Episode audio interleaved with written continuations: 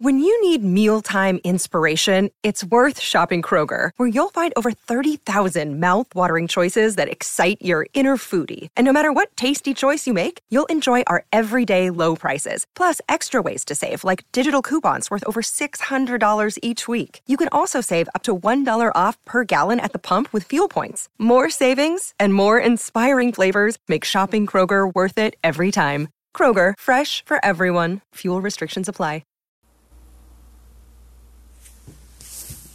Hello. Yeah, welcome to the next Garza Brand, episode 11. So I haven't done a show in a while, and I've wanted to do more, definitely as many of these as I can, as I feel like I've been neglecting the audience. So I'll make this short and sweet and to the point and keep tabs on the time. So a lot of things I've been doing lately, I don't even want to, I want to, see, I'm already out of practice, you could tell. Now, my goal in this episode is to try to get you guys on the right track again. As always, I do repeat a lot of things, but a lot of the stuff, I could definitely try to re-explain things, that's for sure, key concepts. I've been trying to get people to do, like, cryptocurrency networking stuff, like with the cryptocurrency browser I've been using called CryptoTab. And, I've had some... the network's grown to like 600 people for me, which is good, and I'm considering posting a link in more places, but I actually have advertising campaigns that really help. People probably wonder why I would spend advertising money online. Yeah, actually, I go through a lot of cheap mediums, but no, the reason you want to do it for something like CryptoTab is... And let me just explain what CryptoTab is first. CryptoTab is a web browser that allows you to mine Bitcoin straight up. And I've been definitely harping on it, about it, how awesome it is. And most people don't really care for it because you do have to refer people in order to be kind of successful with it. But you don't really have to refer that many people. You just got to make sure they're active and using like preferably a desktop computer. But in all technicalities, you can still use a mobile device and still get crypto. So it's still something that could be done. No, my goal in this episode though would be just to get you guys squared away. So. One of the reasons why I mentioned CryptoTab and all the cryptocurrency stuff is mainly because I do want to see people succeed. And I know that cryptocurrency is still a big thing, and the more you mine now, the better, because I think it runs out technically in about 3 years, and the reward structure for it slowly diminishes over time. So the next halving cycle is going to be in May 2020. What a halving cycle is where you get a certain reward payout for how much computing processing you do, how much you add to the block itself. So it's one of those things. It's a little frustrating because once May 2020 hits, it's going to be in half. So what let's say you got, I can't remember the measurement scale, but let's just say you got one of these things, right? All right. And, basically instead of getting one per every reward, you're going to get 0.5. So it's a halving process. It's a little complicated, and I'm pretty shitty at explaining it. So, but no, one of the things is I've been trying to expand my network, and 600 referrals is actually pretty fucking incredible. So I got people mining 24/7, and I get a partial percentage. My level ones, I get 15% of whatever they mine. Level twos, I get 10%. And how the level system works, it's up to 10 levels. It's basically like a friend of a friend of a friend of a friend, that sort of scenario. I'm going to refer my friend. I'll use my buddy Jordan as an example. And then Jordan's going to refer his buddy, maybe named Kyle. And Kyle would technically be my level 2. And whoever Kyle refers, maybe somebody named Fred, that guy would be my level 3.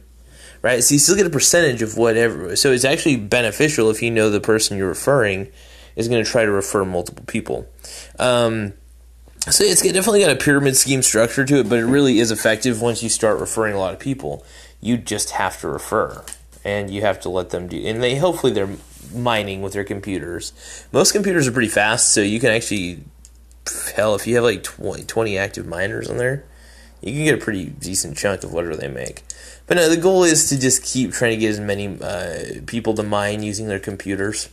I do a little ad campaign, and a lot of this I have to thank Jordan Nwati. Special shout out, by the way. He led me to the ad campaign site called AdFly. Really cool. AdFly is incredible. You can actually get advertising for the cheap on there. You get real human traffic, even if it's from known proxy servers and stuff. And the known proxy server people, you can actually get. You can get those advertisements for the on the cheap, completely on the cheap. It's incredible. What was I gonna say? 'Cause I'm going on and on. I'm all tired. I decided to do a late night show because I really wanted to kind of get some things off my chest and get people on the right track. So definitely CryptoTab. I do want to shamelessly plug my link. I don't know if I want to where I'm gonna put the link, but I'll figure it out. No, but I definitely want to recommend CryptoTab to those who haven't already used it. My link should be on my Facebook page, so feel free to check it out. I'm also going to be start advertising. I actually have bulk advertisements now where I basically, every hour, there's an ad. This helps a lot, actually, because with every hour, because the ad and stuff just really helps out big time. So my goal at this point is to really try to get my, what do you call it? So I'm really just trying to get more people referred. You know, the more people I get, the better. If people use their Android phones, they definitely don't get a good hash rate, and they don't get a lot of, they really don't, just fucking such a minimal amount mined for Bitcoin. But anyway, really cool stuff. So I want to tell you guys why I focus on, I don't really focus on money as much as people think. I focus on streams of income. Now when I say that, I really don't care how much money's in my bank account currently. I just care about how much money's coming in. You know, that's all I really care about is money that I don't expect coming in. You know what I mean? And this is important. You know, people don't realize that passive income is seriously, it's a real thing, and I think it should be taken a little more seriously. So with a lot of, so it's really funny, because in my, I technically have enough money if I really wanted to, if I really just wanted to right now, I could pay off my rent for a whole year, essentially. But I don't, because I think that's dumb. That's what a poor person would do. You know, you want to try to act as rich as possible and do what the rich do. The rich just gather assets. Cash is not king, by the way. Cash will never be king. What really matters is how many sources of income do you have, or how many streams. You know? So my goal is always to have enough streams of income to where it really matters. So your goal should always be streams of income. You know, focus on your net worth. Try to become, you know, as rich as possible. You know, be smart about it. You know, getting rich is really important, but it's really about being financially free in actuality. But cash flow is super. So try to find ways to always have cash flow. Basically, investing is a great way to get cash flow. Yeah, sure, you have to use money to do it, but it forces you to delay your gratification, and you're always getting payouts. So it's a win-win either way. Always getting those payouts, but. You know, people don't get it. A lot of people think saving money is a good thing. It's really saving money is honestly a losing philosophy. If you guys want to know the truth, saving money is probably the worst philosophy you can have. I'll say that flat out, without any shame. Don't save money. It's seriously a loser's game. I tell this to you guys because I care. And any of you guys who save up money, it's a loser's game. This is why I hate conventional wisdom. I did my last show. I realized was about conventional wisdom and how much I hate it, and how it never got me anywhere. It doesn't get anybody anywhere. It just keeps you poor. You know, everybody says religion keeps you down and all that shit. Pfft. Dude, it's conventional wisdom, straight up. I don't know. I already went over this in the last fucking episode, but I'm gonna say it again. Conventional wisdom is the gates to hell. Yeah, you heard me. The shit your grandparents told you, shit your fucking parents told you. All that gay shit. This shit doesn't work. Yeah. Terrible, dumb shit. So, Hope you all know it. Hope you all realize it. Anyway, I just don't want people to fall for the conventional wisdom trap, because conventional wisdom is fucking trash. Anyway, this is one of the reasons why I love doing this show, because I can be very opinionated and crazy, and I am opinionated and crazy. I really am. I'm a wild guy. I know how to make a shit ton of money, and I honestly look like a poor bastard. I wear shirts with holes in them, in my armpits. I don't fucking care. Like, I'm fucking good at my job. I'm good at investing. Fucking incredible at it. Fucking incredible at my job. I'm just confident. You know, and this isn't like, this is confidence I earned, by the way. I earned this confidence. Now, I still believed I was going to be the greatest of anything I do. I believe I'm the greatest. I honestly believe I'm the greatest no matter what I do. I'm the best. If I choose to do it, I chose it, and I'm the best. So, that's it. You know, that's the amount of confidence I have. I'm really that confident. I don't even care if I fucking lose.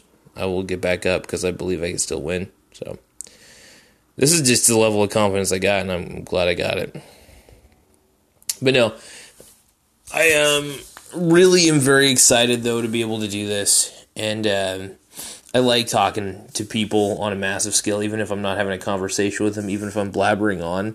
I believe things like this are important, where you can, you know, let people know what's on your mind. But this is just something I like to do because maybe one day my dad or my brother or my mom, because maybe I'll die before him, you know, because maybe I'm not the most healthiest man of all. I want them to have something to listen to if they miss me, you know. That way I'm always there for them, always. Even if I can't be, you know, they can know that I care about them and I love them, And so that's one of the reasons why I do this. There's a selfish element to a lot of this, but there's also selfless. So I think everybody's selfish and selfless. I really believe this. So I embrace both. I embrace both sides of myself. I embrace my selfishness, and I embrace my selflessness, because I am a selfless guy too. But I'm also extremely selfish, and I think you can be both. And I think the only way to be selfless is to be selfish too. So I'm both. I embrace both wholeheartedly. I love both. I love like giving to charity. It's great. But I also love, you know, somebody gives me something, I'll take. Why not? You give me free bread? Okay. Fuck. Give me free anything, I'll take it. So no, I'm always, but no, I definitely, I think it's best to give to people who are in a shitty situation. Maybe not money to homeless people, but I'll give them food, you know. Something they can keep on keeping on. I'll even give them some good advice, you know. I think everybody has a fighting chance. I really do. I really do. I want to see people win. If there's one thing I want to see in this life, it's people win. I see a lot of suffering, and if I could minimize, you know, like suffering is a part of the game, and I realize that at this point. So I think to eliminate all suffering kind of eliminates growth, but I don't believe, it's tough to say. I just don't like seeing people suffer. I like seeing people have a chance to win, you know, play the game, play any game. You know, you're not always going to win though. I'll tell you that right now. I think it's good. A lot of my life I racked up so many losses, you know, in things like there's just so many things I was terrible at, or just even I kept trying and I just couldn't get anywhere. But I did get somewhere. Like basketball is a great example to this day. I'm a way better basketball player than my brother. Like there's no doubt about it. I'm a better singer than my brother. And the reason I'm bringing this up is because I used to be terrible at both of those things, right?